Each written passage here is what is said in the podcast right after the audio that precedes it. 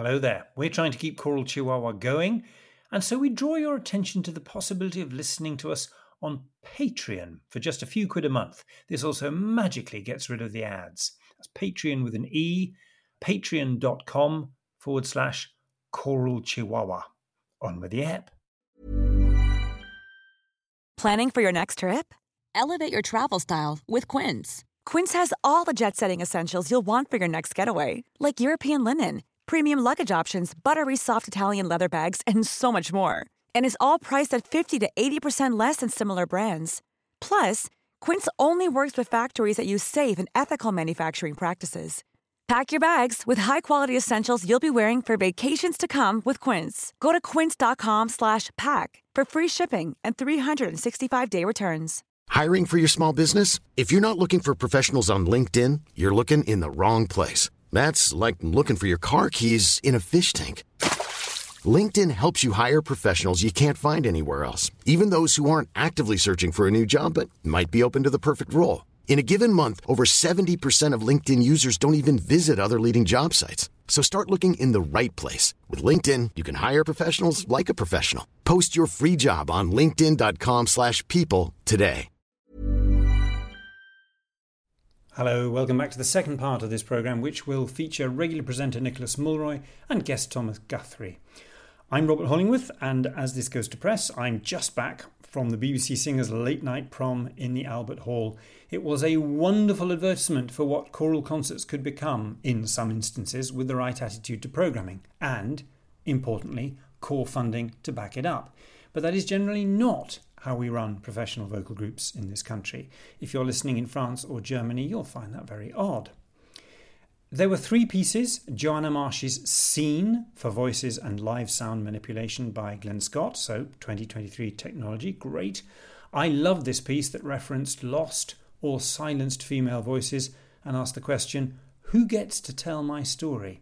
I wonder whether there's a potential visual aspect to this piece as well. Commission that, anyone?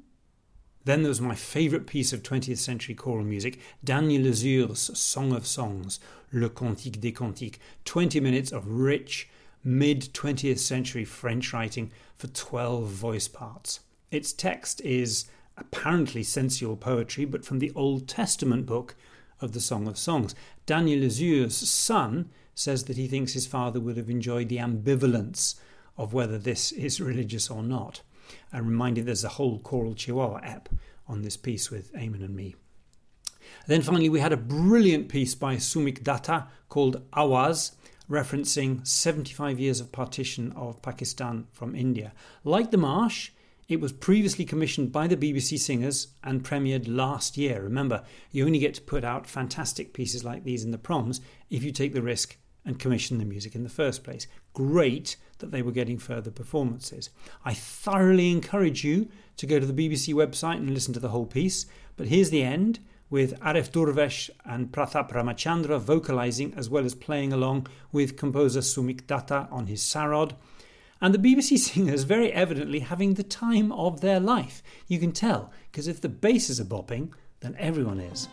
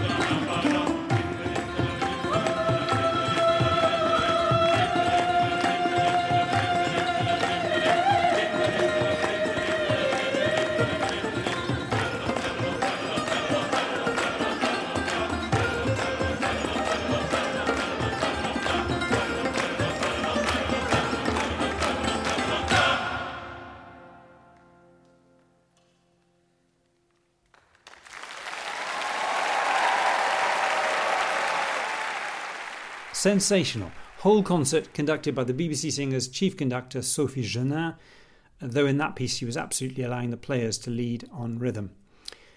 While we're praising the B B C Singers to the skies, let's also remember that they have a fifty-fifty gender policy on composers they perform to. In the audience, it was nice to bump into fellow singers. Uh, I spotted singers from Stile Antico, Swan Consort, Epiphany Consort, ex-King's Singers, uh, Marian Consort. The laryncologist Declan Costello was there. Uh, several composers, apart from Joanna Marsh, whose music was featured. There were a large number of people from, I'm guessing, an Indian ethnic background, perhaps come to enjoy the wonderful piece Awaz, or maybe because they just love Daniel Azur, I don't know. I'm just mentioning all this because the B B C Singers was due to have been entirely axed before the proms happened this year. I don't know what the news is here about what sort of reprieve they're on, obviously still a worry for the singers. If anyone wants to come on from the B B C Singers uh, management and, and update us, that would be great. When I posted about this concert, one professional singer replied and pointed out that for the rest of us in the U K, without core funding, it's getting fairly desperate and becoming almost impossible to run professional vocal groups and to be a professional freelancing in the way that we have for years. Promoters seem largely to have less money, travel is less and less reliable, and of course everything else is going up in price. So of course we set up supporters groups, which listeners like you surely know about and help out with. Thank you. Sine qua non. Anyway, uh, let's get on with the main interview. Robert Quinney, Director of Music at New College, Oxford, where Eamon and I studied at different times in the dim and dusty past. And after that, Tom Guthrie is there with Nicholas continuing the sense of our previous chat before we all too briefly join Eamon with young singer Ellie Stamp.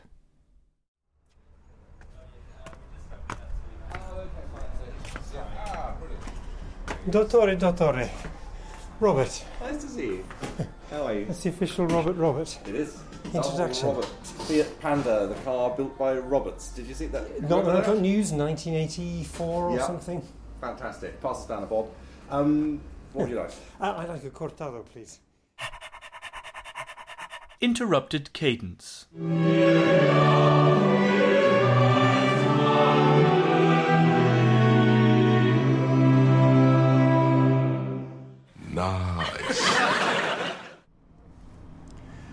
So now sitting with, with Robert on the top floor of Gatehouse Coffee with its frankly unparalleled view of the York Ring Road system. And Jenny's Fish and Chips. It's fantastic. Jenny's Fish and Chips. Um, ex-York graduates will know immediately where, where that is, and the police as well.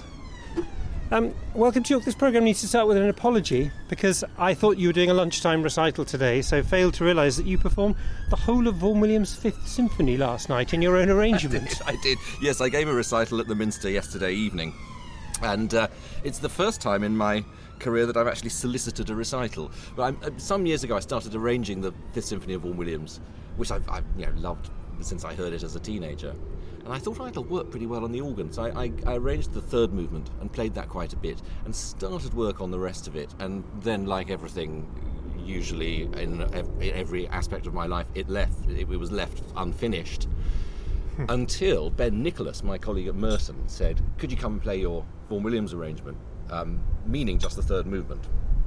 Uh, they were having a little Vaughan Williams festival last year, and I said, well, why don't I try and do the whole thing? So I, I in a, quite a hurry, and I was on sabbatical that term, so I had time, finished it off, played it at Merton. Then I thought, well, that was lovely, but what it really needs is a symphonic organ, and mm. where would be a good place to play it, and can I actually bear to solicit a recital? Because it's desperately uncool to write to somebody and say, please can I give a recital? Uh, but I did. I wrote to Robert Sharp at, at York Minster, um, having heard wonderful things about the restored organ. Mm. And he very kindly took me up on the offer, um, amazingly. So it was a, just a tremendous pleasure. But York, York Minster means a huge amount to me because I, I sang a week of services there as a twelve-year-old. When you a, were at Dundee? Well, in fact, it was after that. So we'd moved from Dundee to Sheffield. I, I had sung in Dundee Cathedral Choir for a couple of years, but that was one of those choirs that does, I think, I think it was Sunday mornings and maybe Sunday evensong and a couple of rehearsals in the week. We moved to Sheffield and I didn't sing in the cathedral there, which would have been a similar experience. I sang in a parish church choir. But the Royal School of Church Music operated a Northern Cathedral Singers, which was made up of mm. I mean, loads and loads, all boys of course, um, loads of kids from, from parish churches around the north of England. There was a southern equivalent as well. conducted by a man called John Cook, who was sort of godlike to me. And there were these residential courses, nineteen eighty-eight, when I was twelve, in York, and the following year mm. in Ripon. And the experience of coming into the Minster every day and singing evensong, preparing that music, and that very quick turnover, the kind of smash and grab of, of, of, the, of the choral tradition mm. as it's articulated in these choral foundations. Um, yeah, the twelve-year-old me thought, I want to do this. This is what I, you know, and so really that set me on the path that I'm clinging to. Is there is there an issue with something like that, in that you're the one person who can't really hear it in the building because you're there at the console? Yes, and there's a slight cognitive, I suppose, dissonance to to it, because, and especially for the audience as well, because there is the organ up on the screen, um, and then the console... So just, for those not familiar with cathedrals, you don't mean a... You mean the, the, the rude screen? Built. I mean, the, yes, in, indeed. What's the the pulpitum is is the technical term, isn't it? So the, the great big stone thing that divides the two major major bits of the cathedral, nave from choir, and it is huge and monumental at York. And so there is this very imposing organ in a case, and sort of spread around as well, up on that screen, on that stone screen. Then the audience sits in the nave, the main sort of huge space, um, facing it, and in between the audience and the organ is the console. So what they see is me operating this thing, this console, keyboards and, you know, the pedals. Because the console is, is movable. It's movable for the, for recital, so you can see. It's quite nice, I suppose, for the audience to see your the, back. The back. Always exactly. Iron the back of your shirt. Yeah, right, absolutely. Um, and then they hear the sound coming from beyond me to them. It's slightly odd, but in the great space of a building like the Minster, I mean, it sort of comes out in the wash, so to speak. It, it doesn't. It, it, I think they quickly become accustomed to it. Um, yeah, the, and for the player, the sound is sort of slightly being thrown over one's head toward the audience. So, a technique that I picked up from the great organist Olivier Latry. He gave a recital mm. at Westminster Abbey when I worked there, and I was astonished by his use of the organ. It's an organ I knew very well. I played it every day. He played Messiaen's La Nativité. Wow. Um, and it it's just sounded fantastic, and there were combinations of stops that I couldn't work out. I couldn't work out what they were, so I asked him afterwards. And he said he does a lot of listening um, just to individual notes played on one stop against another stop, and then he listens in the echo to hear how they're going to blend, and he can sort of extrapolate from that how it's all going to work, because organs are often spread around over quite a large mm. area of a building, um, so you can start to intuit a sense, I suppose, of, of how it's going to be. Have some more cinnamon roll. How is the cinnamon roll? Oh, very good, thank mm-hmm. you. And on we talked. Uh, but at this stage, we should have some music. I was going to... Well, I got to choose one piece and he got to choose the other, and it turned out to be a Magnificat and an Nunc Dimittis, though from different settings. So here we go with mine. I was going to have just part of the New College service, which isn't one of Howells's most well-known Mag and Nuncs.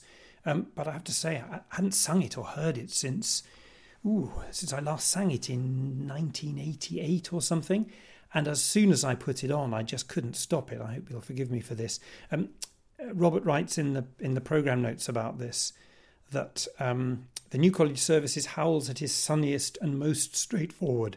The chapel's dry acoustic does not allow for the ethereal atmosphere of the Gloucester or slow-burn grandeur of the St Paul's service.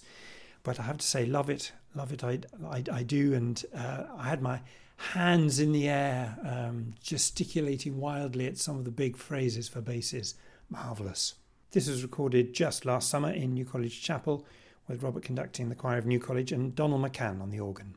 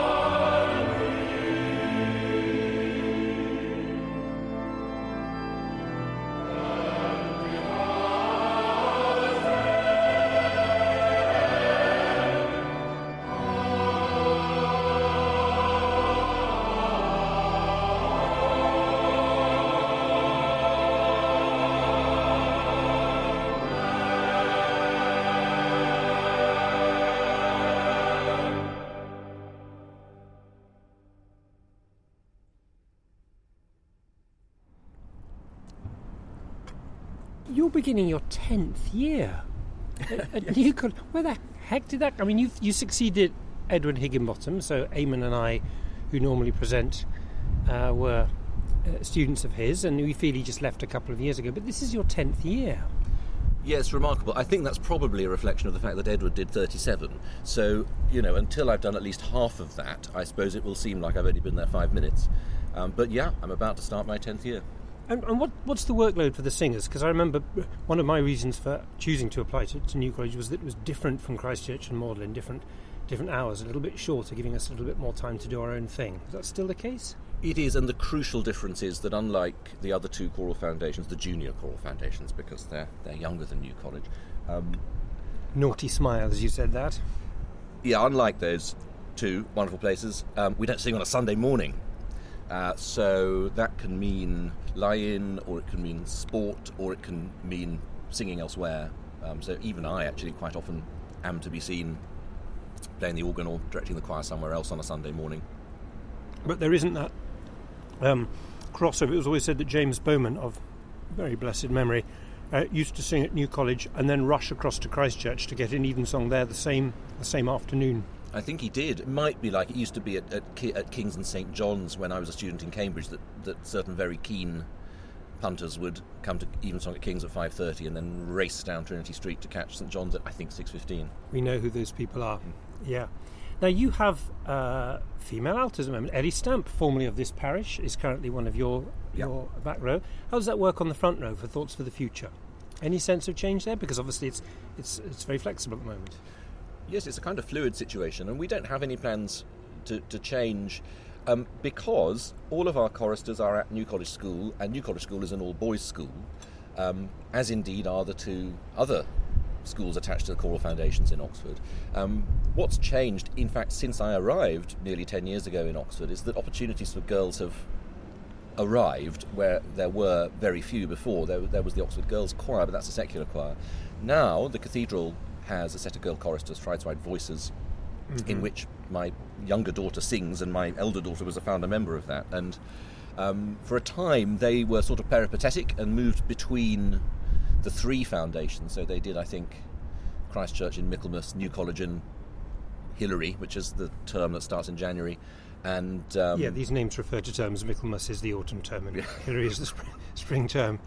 You just have to have a different name for it. Yeah, we need a, a, a glossary. Um, so yes, they, they moved around uh, Christchurch, uh, New College, and, and Magdalen, and then Christchurch have actually subsumed them within their foundation. Um, The difference is that those girls, and indeed also the, the excellent um, girl choristers at Merton, are singing one service a week um, and not doing the full panoply of things. Um, if parents uh, wished for their daughter to sing a daily service, um, then the opportunities are limited to places that board, actually, I think, now with, with Windsor and...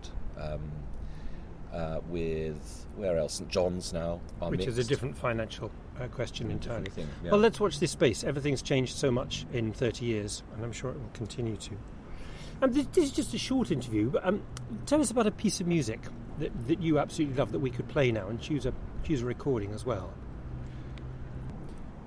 This piece is the Nunc Dimittis, is from a set of canticles that we commissioned from Deborah Pritchard a few years ago. Uh, the process by which we arrived at this piece that we've just recorded um, last year uh, was not a completely straightforward one, in that Deborah revised quite a bit. Um, it's rather wonderful to have a composer so involved with, with us. She came um, more than once simply to hear the choir sing evensong, to get a sense of the space mm-hmm. and the way that we sing. Because New College is not your typical Gothic large building. It's quite a dry, dry building. I remember doing a lot of I'm enjoying this cinnamon roll. Um, quite a lot of, well, a huge amount of Baroque music there with Edward, and whereas in some buildings that would just get lost, uh, you could really do the detail in New College. Yeah, absolutely, and indeed we still do that. I mean, we we, we sing a cantata every uh, Bach cantata every uh, term. We tend to sing a Passion every year. We, we do half the Christmas Oratorio alternate years, um, and it's a good building for that space. And actually, rather nice to do that music with the choir in the stalls, the instruments between, in a, in, in in camera, sort of. Um, anyway, Deborah did come and, and, and really listened, I think, to, to um, how we, we, we do things and, and thought carefully about how she wanted the piece to sound. And then indeed, having um, had the first performance of it, she revised quite a bit and in fact simplified it.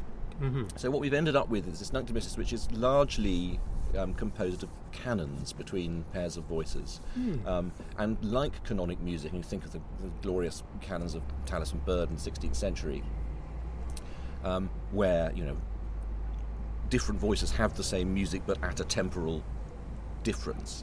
There is a hypnotic kind of cyclic effect about mm-hmm. it, um, timeless, you, you might say. Josquin, um, thinking yeah, Agnus Dei from the Sextetoni Mass. Oh yes. Yeah. Um, it it really evokes a sense of space and time, um, and peace, and, I suppose. Yeah, and is also very grateful to sing. These are beautiful lines, and singing in canon is also, you know, wonderful experience to hear what you're doing somewhere else, as if it's an echo, but it's continuing, and you're, you're being drawn along this um, kind of track by the other voices. Um, that, that's an interesting polyphonic point, isn't it? In that, I still maintain that if you're an audience, you like hearing homophonic music mostly, because as, as a singer, you like singing polyphonic music because you feel the movement against other parts. It's like being in a sort of someone's Medusa hairnet. You can feel this stuff moving around you, and you know it's the same material, just slightly inflected. But it's quite a difficult thing to listen to, polyphony. Yeah, I think that's right, um, and that's true of more recent music as well. I often think the music of Kenneth Leighton, which is fabulous to perform, so involving. It's quite a hard listen, you know, and, and it's gritty and tough, um, rather astringent music, though. He's, I mean, he's so skilled, and he's, um, I don't know whether you, you must know that fabulous uh, Manley Hopkins setting, God's Grandeur, which we've been singing a lot. That was oh. a Brian, Brian Johnston cake-in-mouth moment there. Yeah, we did it in our um, T S Eliot programme, Rewilding the Wasteland. Oh, I mean, I think that is a work of absolute sublime magnificence. I was trying not to say genius here, but it's, I was just, when you said that, I thought, gosh, that's not my experience of... of Leighton. You know, if you like fourths, you'll love, oh, absolutely, you'll love Leighton. But, but he deploys homophony, um, all the voices sounding together, singing this text right at the end. I mean, that kind of coup de grace at the end, because the Holy Ghost. Mm. Goodness me. Mm. I mean, you know, goosebumps just thinking about it.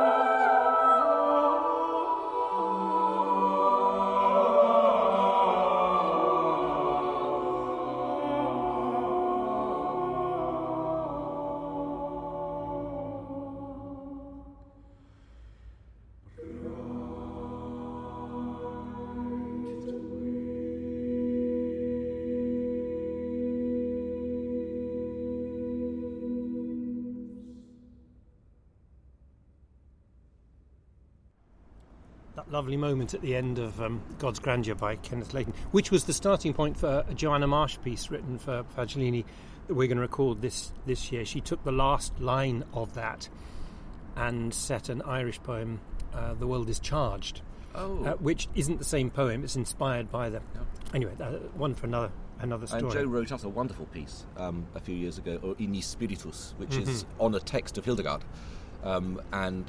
Uh, we have just taken around the States to great, great... I mean, the audience has absolutely loved it. Wonderful kind of... I think of, she's she's the real thing, isn't yeah, she? Fantastic. Anyway, the Nunc Dimittis. Um, this could have been much longer, but at least it was longer than the Martha McLaurin in her car episode. Um, safe journeys back to Oxford.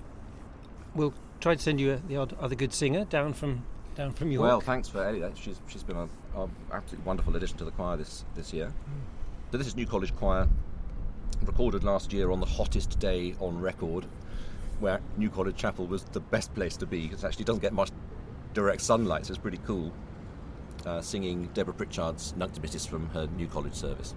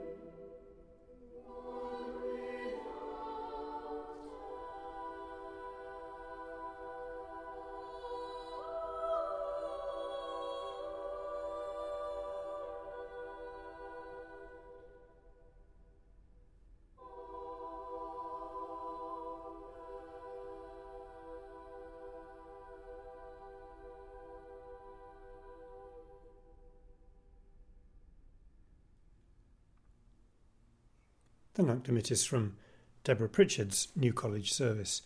From that uh, new album on Lynn Records, New College Commissions and Premieres, just recorded uh, just a year ago. Um, and as so often, the microphone goes off and we have as interesting a conversation off mic as we did on on. But there was one other little thought uh, or little story he, he recounted, which I thought would resonate with people. Here it is. With the with the children, uh, and I've seen this with all the children I've worked with in, in, in my career. I remember very particularly when I was I was very briefly director of music at Peterborough Cathedral before I came to New mm. College. Anyway, we did a performance of the Matthew Passion with the Peterborough Choral Society, and the choristers of the cathedral were being drafted in, and I thought, well, we don't have much time on this. Um, we'll, they can sing the ripieno in the in, in the, the first movement and the chorales, and if we've got a bit of time, we'll we'll we'll look at the other choruses. Um, but they probably won't sing very many of them. And I made up vocal scores for them, wrote in the translation. Um, we were singing in German, and we just would look at it, get the senior boys and girls together once or twice a week, and over the course of one term, they learnt the whole piece. And they absolutely wouldn't not learn it because they found the music so incredibly compelling. Um, and so there's a kind of inbuilt, you know, externally it looks like ambition, but it's not really that. It's just a kind of internal drive to to know this music, to kind of have it. Um, and I, I think that works on kind of every level with, with singers. Well, Robert Quinney there. And isn't that just... that's That's just so true of all the creative arts, isn't it? You know, dance, an actor or a painter, they'd surely recognise that need to understand art and and to participate in it. I mean, that's why your your your music and theatre charity exists, Tom. I, I, yeah, and being creative. And I think that that's, you know, I think actually what Music Theatre for All is about is sort of challenging the notion, the, the notion of elite um, art in the sense, in a very conceptual way. Uh, in the sense that it's all all storytelling is is com- in some way community, and and necessarily any th- storytelling of quality needs to have be embedded in that. And we've we've again this twentieth century sort of traditions that have have. I'm talking about singing. I'm just about to with the Ale House Boys to release this Schubert song cycle. It's coming out soon. Um, again, taking the opportunity to to. To, to challenge, to put this attitude of, of putting the audience first, of relaxed situations, to, not not just to break it down or to dumb it down in any way, but to actually say this is what the true quality, where the true quality is. So to say that you have to go somewhere elite and expensive or, or, or unwelcoming in any way to, to, to ordinary people is is is counter to to a, a, absolute genuine quality, I, I think, and that's what the, the charity is really about. And I, f- I find myself talking quite a lot about that because it's a fight for funders. It's a fight in every way to say that, uh, and actually, so to, well, I'll finish that sentence to to say that outreach is is out outreach is even a thing. Outreach. I mean, what does it even mean? And there was a wonderful article by Lynn Gardner, who writes in The Stage a lot, and The Guardian always writes fantastic Uh, stuff about this sort of thing, about where where quality is. Um, and actually, Richard Morrison, we've already mentioned, did in a recent article as well, talked about some of the best art is is in, in the community, is is local. And, and there, for me, there's a real reason for that. It's a, again, it's about quality, about about genuine quality. My some of my my favorite experiences have been free, uh, where, where, and very invented uh, sort of sort of theatre, very low budget, um, and. Uh, it's interesting with music because because there, there's so much skill required to achieve the absolute highest level, and discipline and and dedication and and, and so on. So it's not quite the same, I think. It, although theatre again is is an incredibly craftful uh, business. There we go. Sorry, I'm dragging on far too long with that. But no, yeah, music and theatre for all, yeah, for, for everybody, and create and finding ways for people to be creative because it's so good for people. And once you get people's voices into the room, you can find quality. You you can find the best kind of engagement, the stuff I want to listen to all the time. This this takes us back to the beginning of the programme in a way, in that, you know, what is it that gets the best out of people, and creating something yourself, you make you make investment then into the process, as opposed just to be, be told what to do.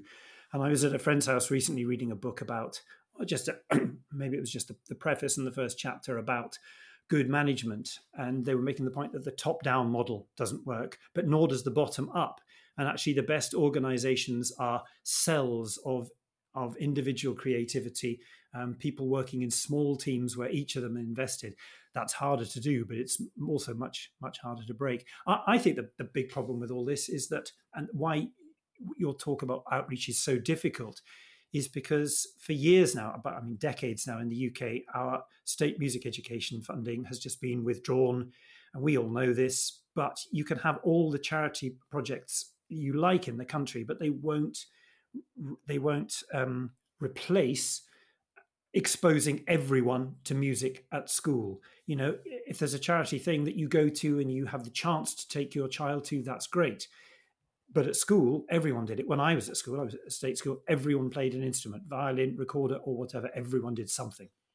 Mm. That's exactly right. And we we take we in schools we place so much um, pr- priority, if that's the right word, on physical education, on on kids getting a- active and, and doing swimming and running and playing team sport, collaborating, which is right. That's not not to say at all, but. Th- Something like music does all those things for the mind, doesn't it? The collaboration, the individual creativity, thing, reacting in the moment, all those things are hugely valuable. And this argument that um, that music is, you know, inc- improves other scores, you know, improves people's performance in maths and English. That's great, fine, but it's also it, it, do, learning music at that early stage connects us to a, a stream of creativity that lasts, you know, the duration of the human race, and feels much more valuable than just, you know, I also got better marks in maths. Yeah. It's, it's very strange that, that, you know, physical education is is seen as part of a child's upbringing for obvious reasons that we we all get, but that mental development and the mental health benefits that involvement in the arts bring is somehow treated as an extra. I, I don't really see, is it because the Is it because sports bring in more money? I can't believe that's actually the case. Well, maybe it is. I don't know. But I mean, look, a quick shout out to all those who still do teach music in schools. Respect to you. And for those who work in the many organisations around the country who are who are flying the flag. Yes, and also, also just sort of very quickly, Robert, but artistic institutions, I still work very closely with the Royal Opera House Learning Participation, and they, they're doing a lot of teacher training in creativity in teaching. So even if you don't teach music, but you teach maths or science in a creative way, you know, I think there's some fantastic work going on in that sense. Yeah, there are fabulous things that I know the Aurora Orchestra have done, have created basically a syllabus that you can just take for a, for a school class project, so non-specialist teachers can teach music. And um, just finally, I don't know if this is the right sort of thing, but I've presumably all of us have a moment when we heard a piece of music and can remember hearing that piece of music, and it in some sort of way changing our lives. Do you want to? Do you guys want to talk about that? Theme tune to Bod. I was four. Yeah. Here comes Bod. Here comes Bod.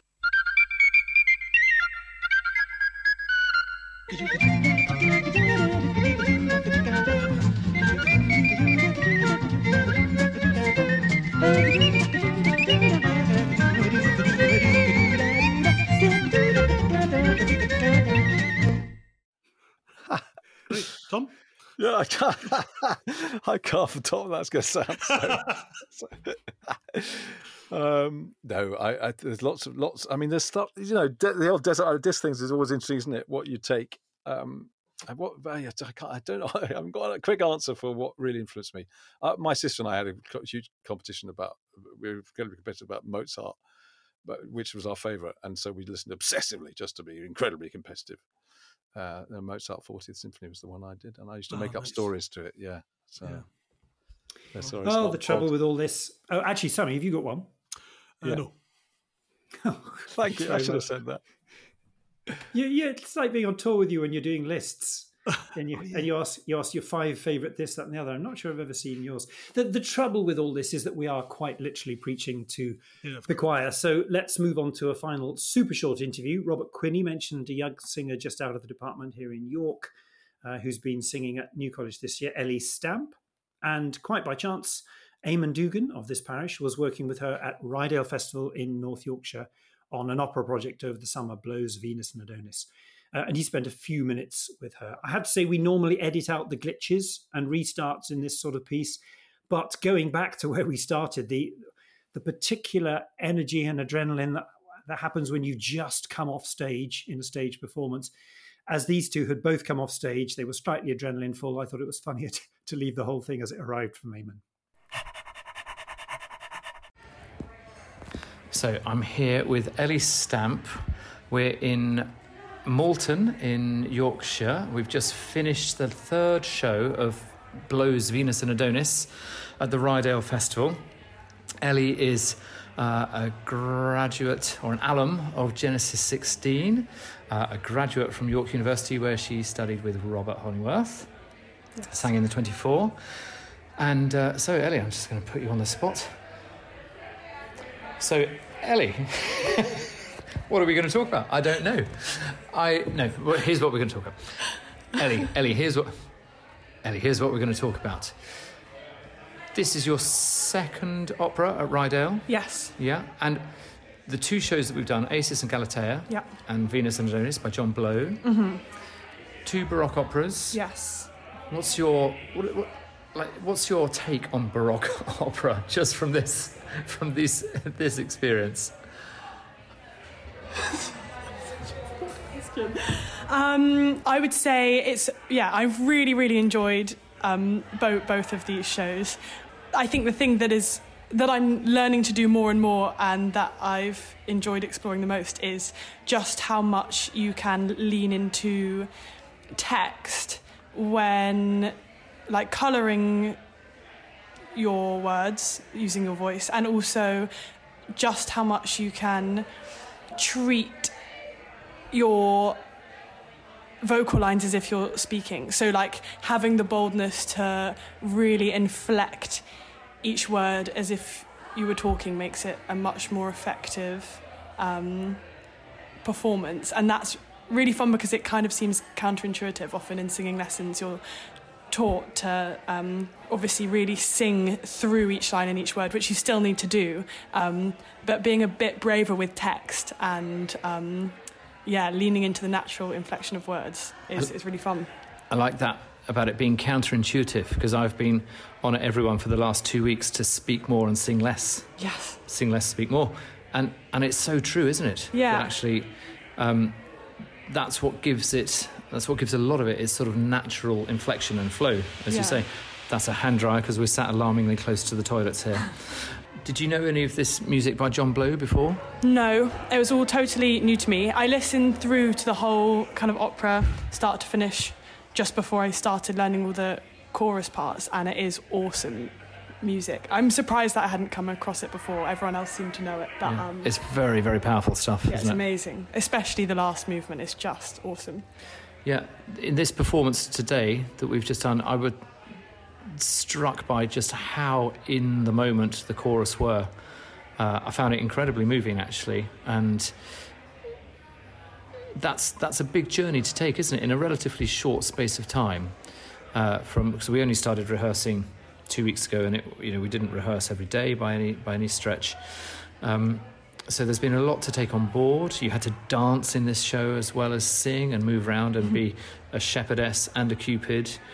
Um, Yeah. There's a lot. There's a lot to cope with, isn't there? Yeah, and I think what this, um, what doing Rydale Festival twice now has taught me is the importance of the nature of um, the relationships you have with your colleagues, because I now feel incredibly close to the other singers in this particular group, and it does mean that you can just be like take those extra risks on stage and be that little bit more vulnerable in those really special moments, because you totally trust each other and you know that you'll, you know, have each other's back on stage and things. And it means that um, the performance itself is can just go um, a little further and, you know, hopefully be uh, more emotional to be involved in as a singer, but also for the audience as well. And that's when it's real. Yeah. As, as, as soon as you've got that emotional connection, it reads to those of us who, who are watching it. Let's have a listen to that last chorus from Venus and Adonis.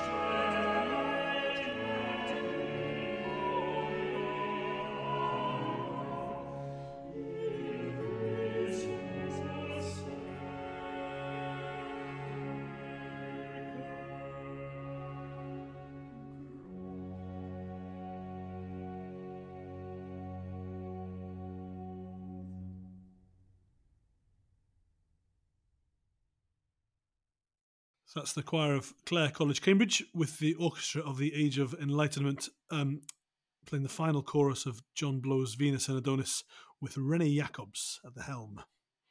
That, and you're on that, aren't you? Mm. Yeah, this is, I mean, we're talking about, you know, fo- se- seminal formative moments. I remember being in the sessions for that, which I don't, th- well, I know that hi- historically weren't entirely happy. Um, but I remember the guitarists, it must have been Dime Miller and a couple of others, improvising some on some ground in in, in the Dido, which we recorded in the same sessions, and just thinking, I, was, I must have been about twenty, and just thinking, I, did, I had no idea that, you know, Baroque music could be like this. It, it, having sort of been brought up with, with jazz and that sort of improvisation, I hadn't realised that the tradition just goes way, way back. Baroque and roll. It says choir at Clare College, but it doesn't sound like a full choir to me in that final chorus. I'm just wondering, because I'm sure I can hear John Bowen. That's that. Right. He was... It was that model of, you know, um, soloists near the Very microphones well. And the choir far away. So that ah, might that might be it. I yeah. see.